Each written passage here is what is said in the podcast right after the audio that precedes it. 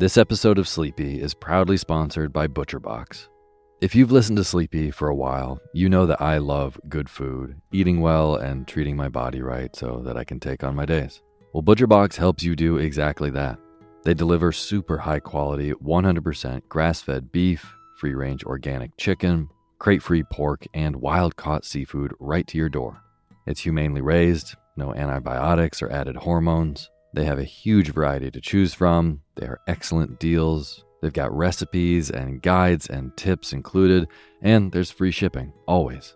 Eating well is a huge factor in getting a good night's sleep, as is sometimes saving the trip to the grocery store and taking some stress out of your daily schedule. I have been loving these deliveries for those reasons. Been cooking up their uh, steak tips with eggs in the morning with butter and scallions and soy sauce, and I also made a delicious brine chicken roast with lemon parsley gravy. So good. The prices for this kind of quality and convenience is really impressive. Uh, yeah, ButcherBox has made me very happy. So sign up at butcherbox.com slash sleepy and get our special deal. ButcherBox is offering our listeners a free for a year offer plus an additional $20 off. Choose salmon, chicken breast, or steak tips free in every order for a year. Sign up today at butcherbox.com slash sleepy and use code SLEEPY to choose your free for a year offer. Plus, get $20 off your first order. Butcherbox.com slash sleepy. Eat well, sleep well.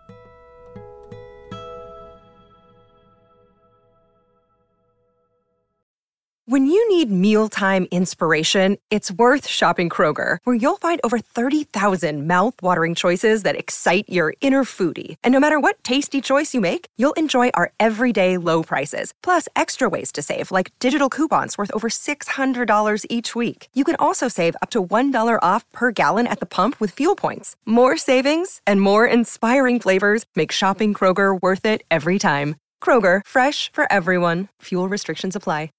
Hey, my name's Otis Gray, and you're listening to Sleepy.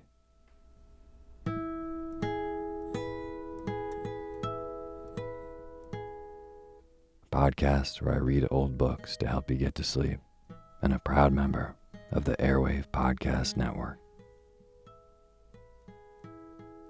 I have got a wonderful, snoozy bedtime story for you tonight. But before we get to tonight's reading, I just want to thank all of our patrons on patreon.com. Zachary Shan, Romina Ahmadzadeh, Marika Athens, Ali C., Nadia, Jessica Zelinsky, and Chris Fung. Thank you all so, so much for donating and being a part of making this show.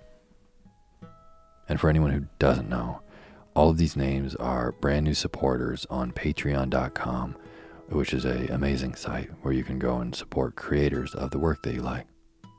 So, if the Sleepy podcast has helped you get a better night's sleep and wake up more refreshed the next day, consider being a supporter like all the names that I just read and donating even a dollar on Patreon.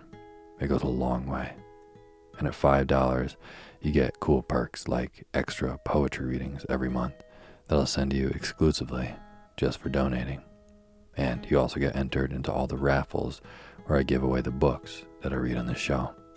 Regardless of how much you donate, I'll definitely read your name in the opening credit to the next show after you do. So, if you'd like to be a supporter of Sleepy on Patreon, just go to patreon.com slash sleepy radio. Thank you. And as always, the music that you're hearing is by my good friend James Lepkowski, and the cover of her Sleepy is by Gracie Kanan. So, it is our second book of October, where I read some slightly spookier stories for you.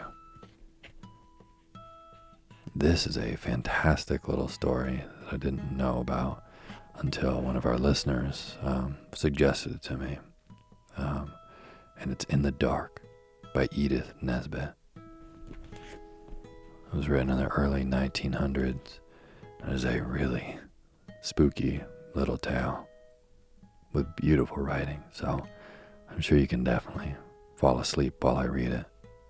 But just know it's a little spooky. So, as we get closer to Halloween, I am proud to bring you another spooky story. In the Dark by Edith Nesbit. And now is the time for you to fluff up your pillow just how you like it. Feel yourself melt into your bed. Get real comfortable. Close your eyes and let me read to you.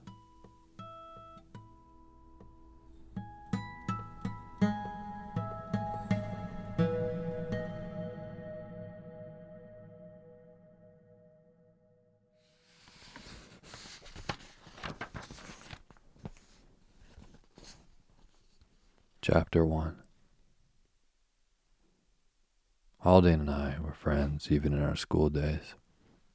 What first brought us together was our common hatred of Visger, who came from our part of the country.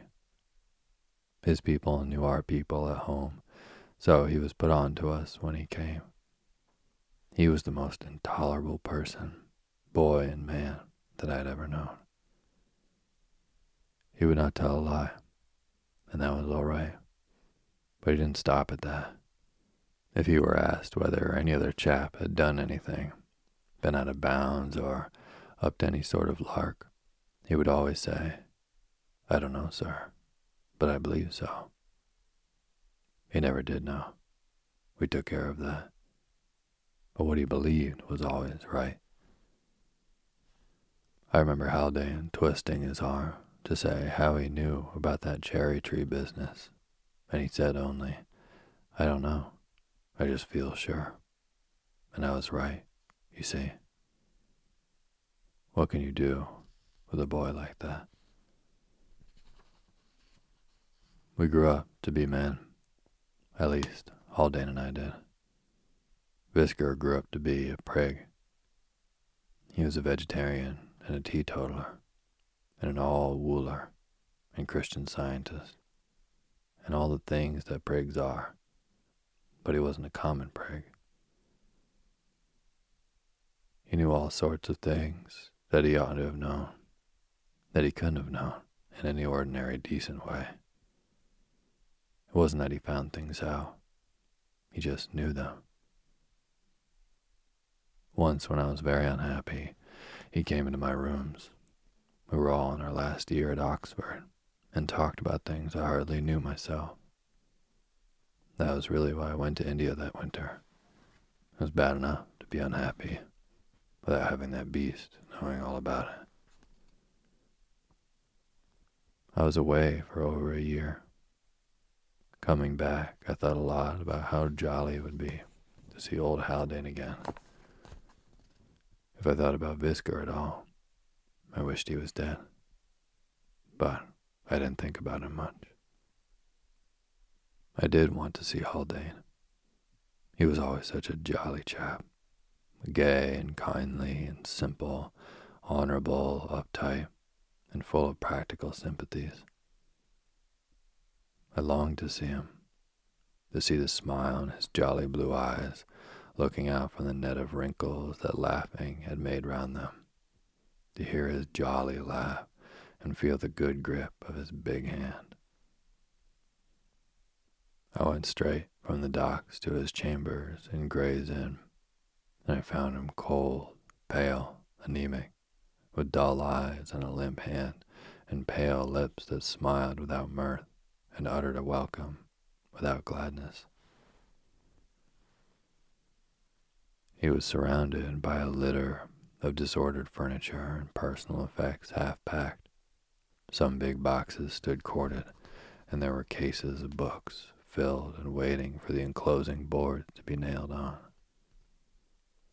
Yes, I'm moving, he said. I can't stand these rooms. There's something rum about 'em, something devilish rum. I clear out tomorrow. The autumn dusk was filling the corners with shadows. You got the furs, I said, just for something to say. For I saw the big case that held them, lying corded among the others. Furs, he said. Oh, yes. Thanks awfully. Yes, I forgot about the furs. He laughed, out of politeness, I suppose, but there was no joke about the furs. They were many and fine, the best I could get for money, and I had seen them packed and sent off when my heart was very sore. He stood looking at me and saying nothing. Come out and have a bit of dinner, I said as cheerily as I could. Too busy, he answered, after the slightest possible pause and a glance around the room. Look here. I'm awfully glad to see you. If you just slip over and order in dinner, I'd go myself. Only, well, you see how it is. I went. And when I came back, he had cleared a space near the fire and moved his big gate table into it. We dined there by candlelight. I tried to be amusing. He, I am sure, tried to be amused. We did not succeed, either of us. And his haggard eyes watched me all the time, save in those fleeting moments when, without turning his head, he glanced back over his shoulder into the shadows that crowded round the little lighted place where we sat. When we had dined, and the man had come and taken away the dishes, I looked at Haldane very steadily, so that he stopped in a pointless anecdote and looked interrogatively at me. Well, I said. You're not listening, he said petulantly. What's the matter? That's what you'd better tell me, I said. He was silent, gave one of those furtive glances at the shadows, and stooped to stir the fire, too. I knew it, a blaze that must light every corner of the room. You're all to pieces, I said cheerfully. What have you been up to? Wine, cards, speculation a woman. If you won't tell me, you'll have to tell your doctor. Why, my dear chap, you're a wreck. You're a comfortable friend to have about the place, he said, and smiled a mechanical smile not at all pleasant to see. I'm the friend you want, I think, said I. Do you suppose I'm blind? Something's gone wrong. Then you've taken to something. Morphia, perhaps. And you've brooded over the thing till you've lost all sense of proportion. Out with it, old chap. I bet you a dollar it's not so bad as you think it. If I could tell you, or tell anyone, he said slowly, it wouldn't be so bad as it is. If I could tell anyone, I'd tell you. And even as it is, I've told you more than I've told anyone else. I could get nothing more out of him, but he pressed me to stay. Would have given me his bed and made himself a shakedown, he said. But I had engaged my room at the Victoria, and I was expecting letters. So I left him, quite late, and he stood on the stairs holding a candle over the banisters to light me down. When I went back next morning, he was gone. Men were moving his furniture into a big van with somebody's Pantechnicon painted on it in big letters. He had left no address with the porter and had driven off in a hansom with two portmanteaux to Waterloo, the porter thought. Well, a man has a right to the monopoly of his own troubles, if he chooses to have it.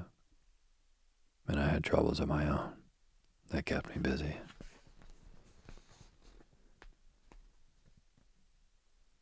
Chapter 2 It was more than a year later that I saw Haldane again.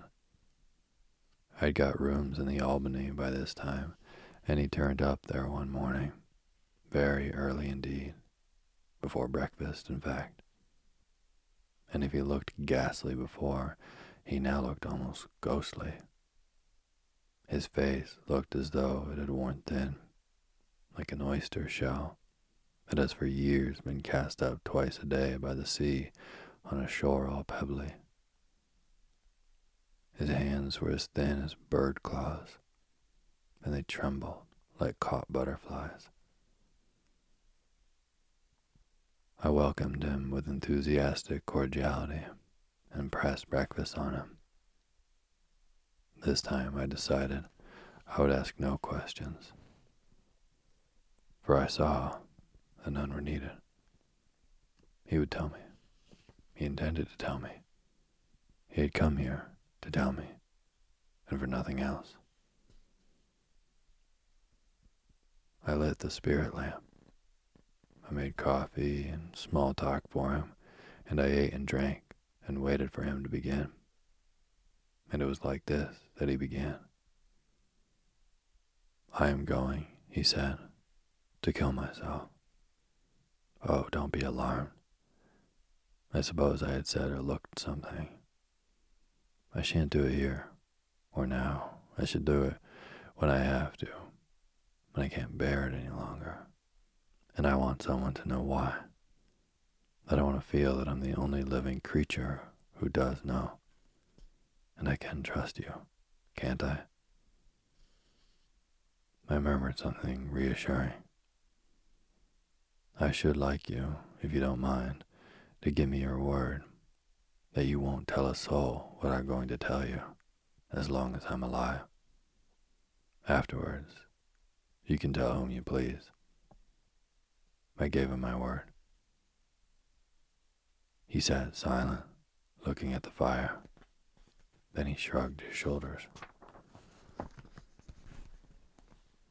It's extraordinary how difficult it is to say it, he said, and smiled.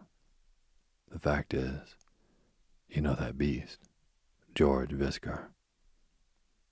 Yes, I said. I haven't seen him since I came back. Someone told me he'd gone to some island or other to preach vegetarianism to the cannibals. Anyhow, he's out of the way. Bad luck to him.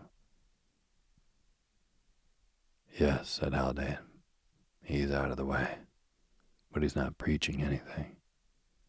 In point of fact, he's dead. Dead was all I could think of to say. Yes, said he. It's not generally known, but he is. What did he die of? I asked. Not that I cared. The bare fact was good enough for me. You know what an interfering chap he always was. Always knew everything. Heart to heart talks, and have everything open and above board. Well, he interfered between me and someone else. Told her a pack of lies. Lies. Well, the things were true, but he made lies of them the way he told them, you know. I did. I nodded and she threw me over. Then she died, and we weren't even friends. And I couldn't see her before. I couldn't even.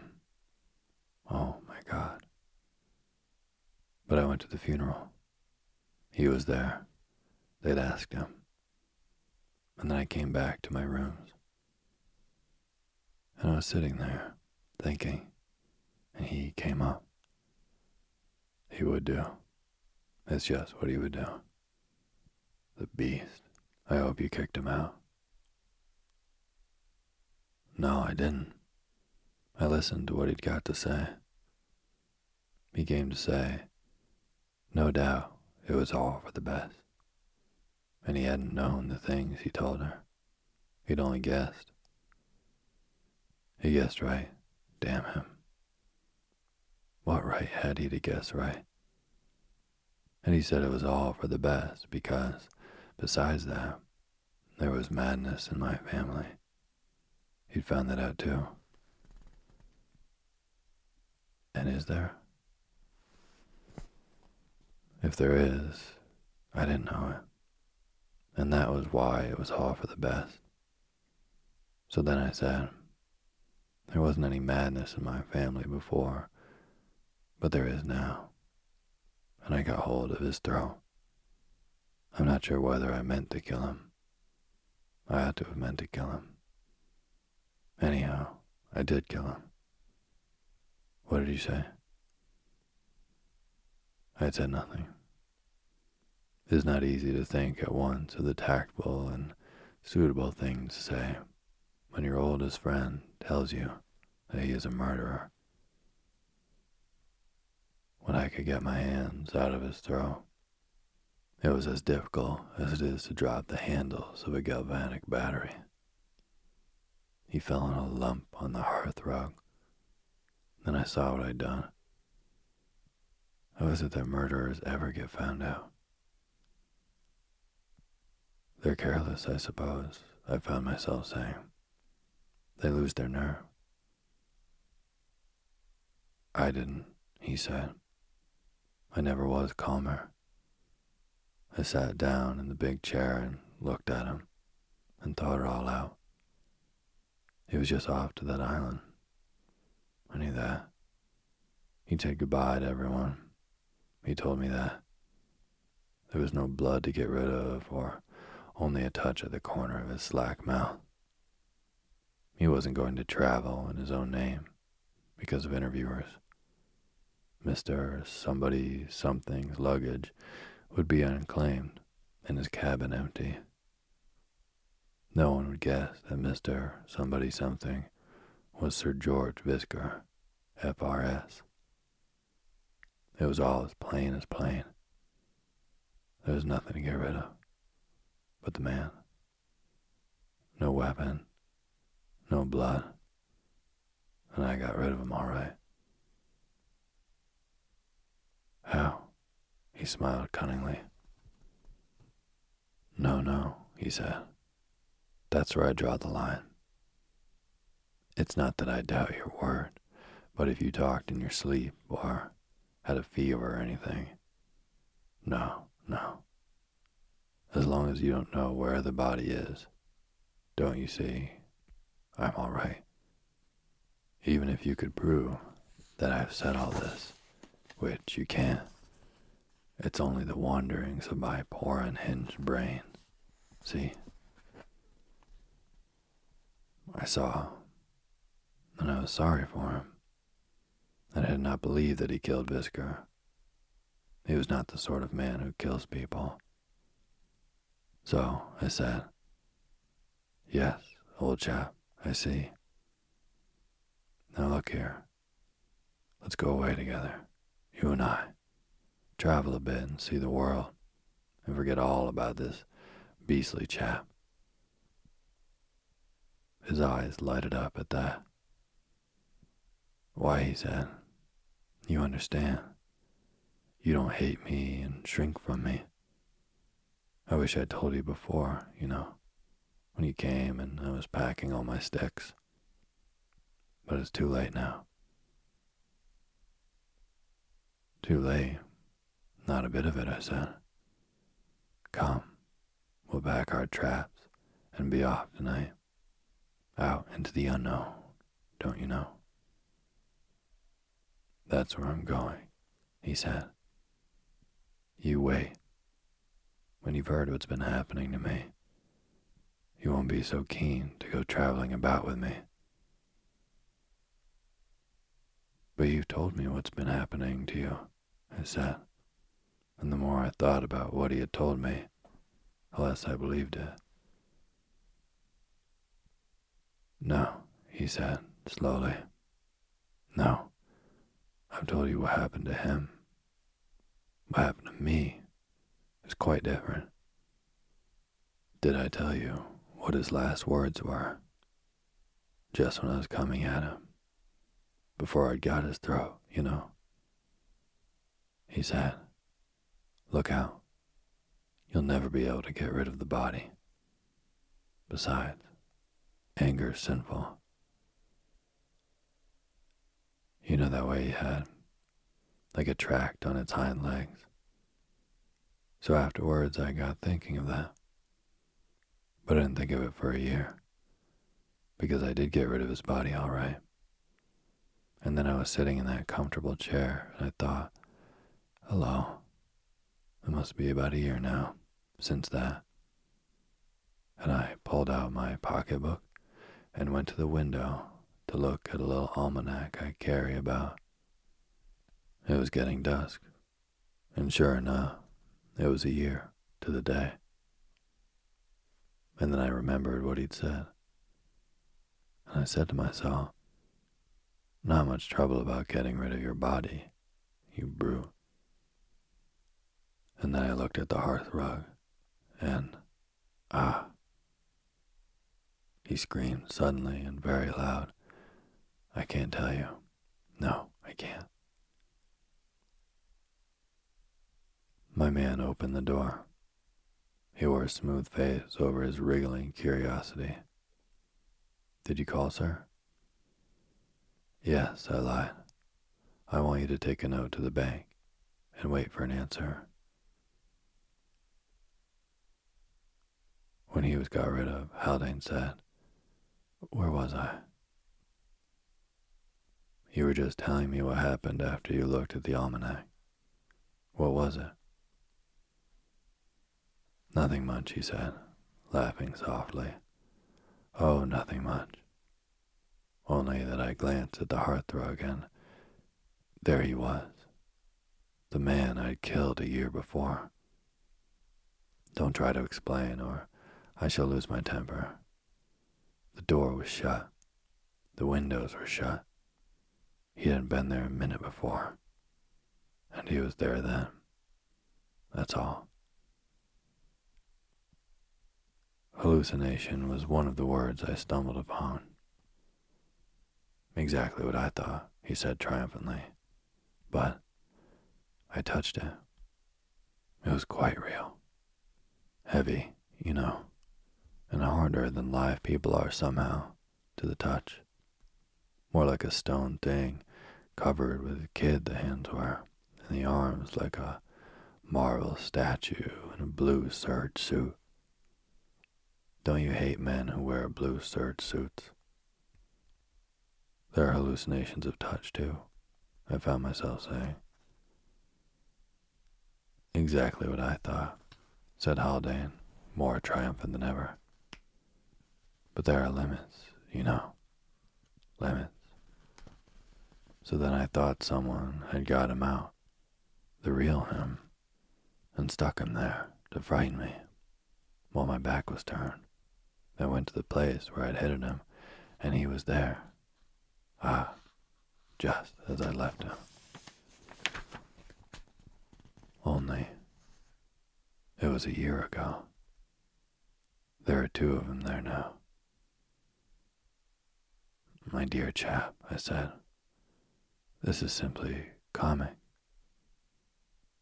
Yes, he said, it is amusing. I find it so myself, especially in the night when I wake up and think of it. I hope I shan't die in the dark, Winston. That's one of the reasons why I think I shall have to kill myself. I could be sure then of not dying in the dark. Is that all? I asked, feeling sure that it must be. No, said Haldane at once. That's not all. He's come back to Rue again. In a railway carriage it was. I'd been asleep. When I woke up, there he was lying on the seat opposite to me. Looked just the same. I pitched him out on the line in Red Hill Tunnel. And if I see him again, I'm going out myself. I can't stand it. It's too much. I'd sooner go. Whatever the next world's like, there aren't things in it like that. We leave them here, in graves and boxes, and you think I'm mad, but I'm not. You can't help me. No one can help me. He knew, you see. He said I shouldn't be able to get rid of the body. And I can't get rid of it. I can't. I can't. He knew. He always did know things that he couldn't know. But I'll cut his game short. After all, I've got the ace of trumps, and I'll play it on his next trick. I give you my word of honor, Winston, that I'm not mad. My dear old man, I said, I don't think you're mad, but I do think your nerves are very much upset. Mine are a bit too. Do you know why I went to India? It was because of you and her. I couldn't stay and see you, though I wished for your happiness and all that. You know I did. And when I came back, she and you. Let's see it out together, I said. You won't keep fancying things if you've got me to talk to. And I always said, you weren't half a bad old duffer. She liked you, he said. Oh, yes, I said. She liked me.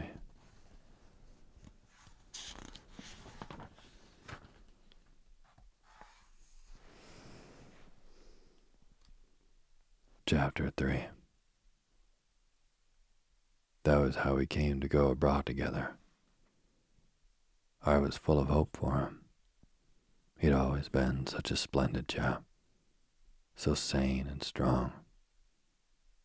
I couldn't believe that he was gone mad, gone forever, I mean, so that he'd never come right again.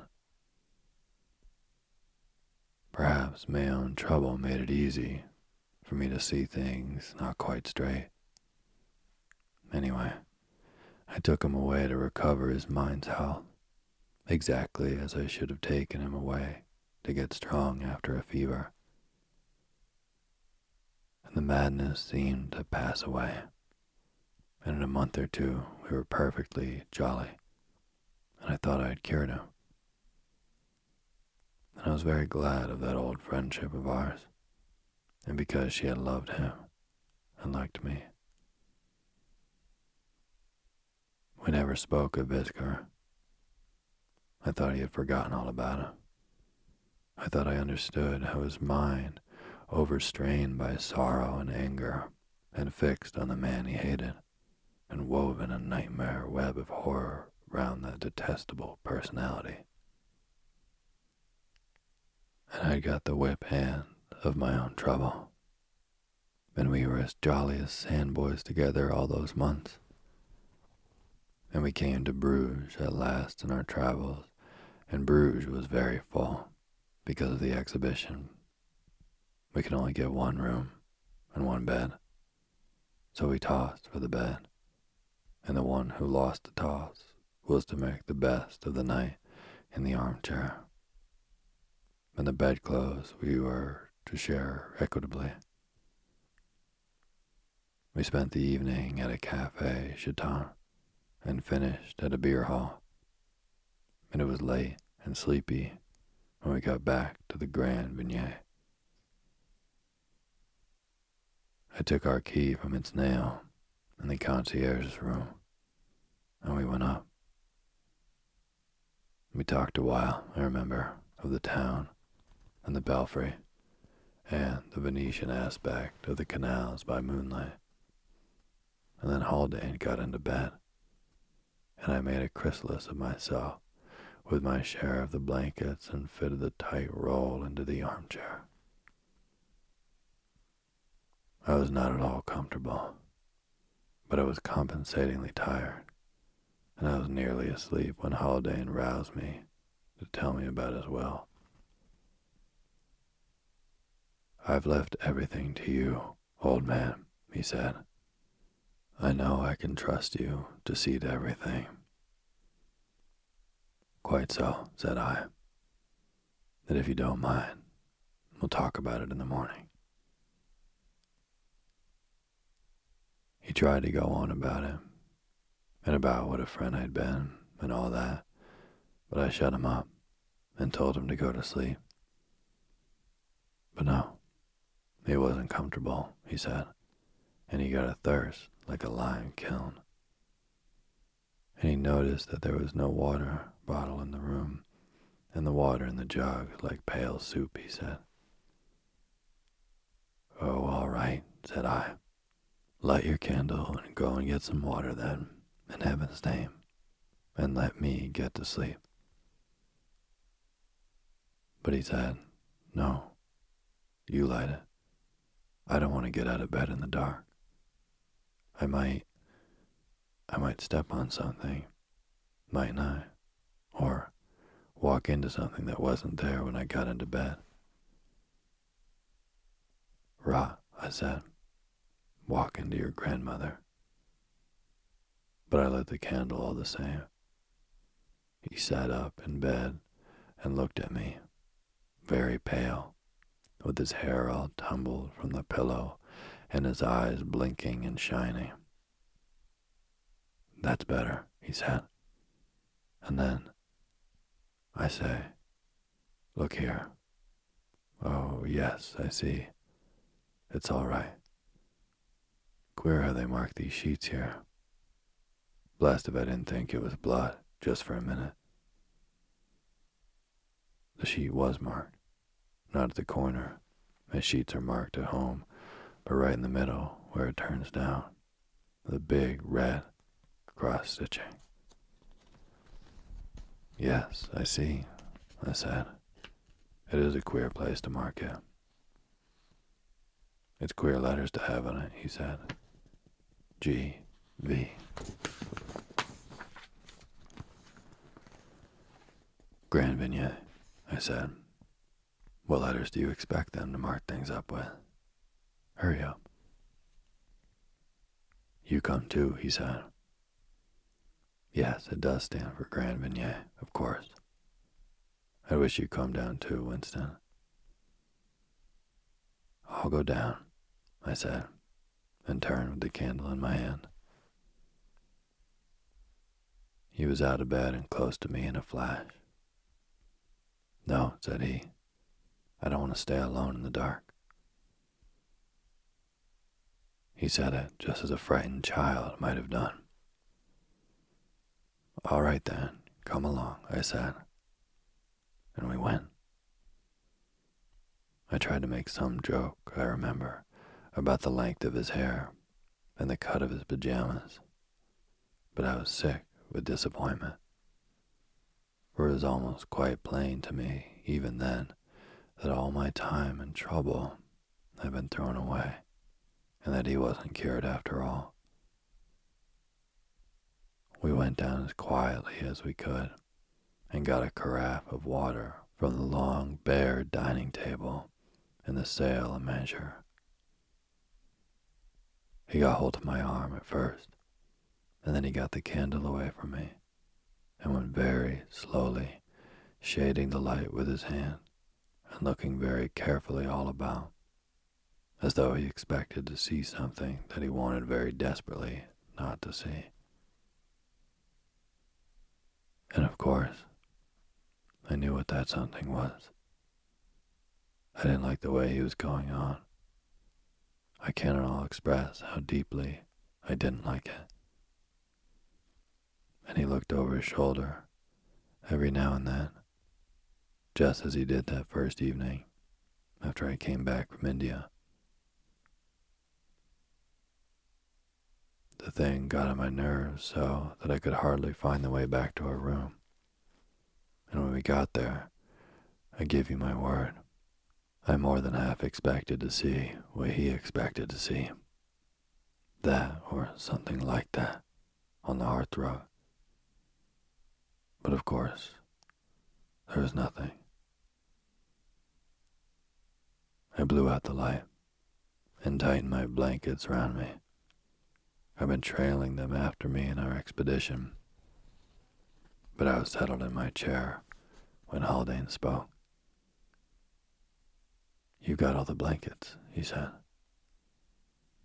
No, I haven't, said I. Only what I've always had. I can't find mine then, he said, and I could hear his teeth chattering. And I'm cold. I'm. For God's sake, light the candle. Light it. Light it. Something horrible. And I couldn't find the matches. Light the candle. Light the candle, he said, and his voice broke, as a boy's does sometimes in chapel. If you don't, he'll come to me. It is so easy to come at anyone in the dark. Oh, Winston, light the candle, for the love of God. I can't die in the dark. I am lighting it, I said savagely, and I was feeling for the matches on the marble top chest of the drawers and the mantelpiece, everywhere but around the center table where I had put them. You're not going to die. Don't be a fool, I said. It's all right. I'll get a light in a second. He said, It's cold. It's cold. Like that three times. And then he screamed aloud, like a woman, like a child, like a hare when the dogs have got it. I had heard him scream like that once before. What is it? I cried, hardly less loud. For God's sake, hold your noise. What is it? There was an empty silence. Then, very slowly, It's Visger, he said, and he spoke thickly, as through some stifling veil. Nonsense. Where? I asked, and my hand closed on the matches as he spoke. Here, he screamed sharply, as though he had torn the veil away. Here, beside me, in the bed. I got the candle alight. I got across to him. He was crushed in a heap at the edge of the bed. Stretched out on the bed behind him was a dead man, white and very cold. Haldane had died in the dark.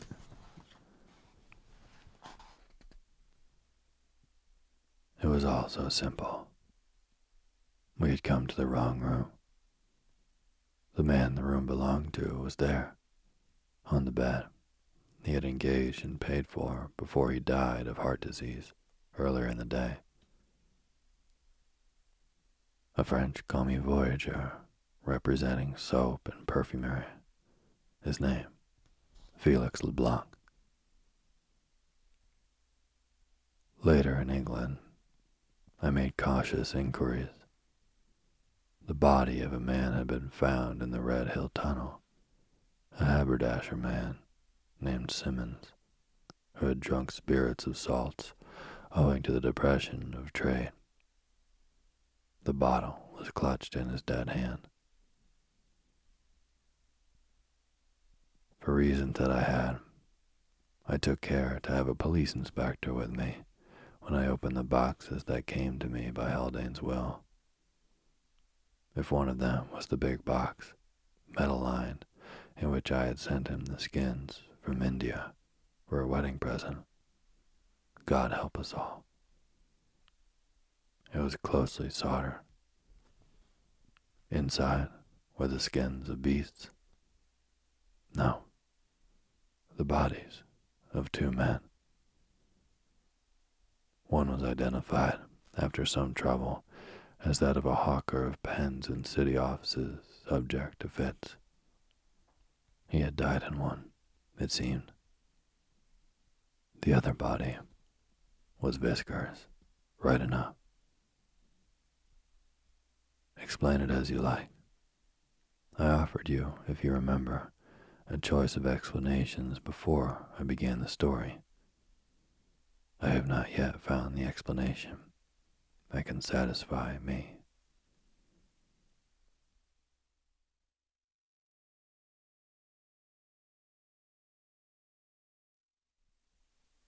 Thank you for listening to Sleepy.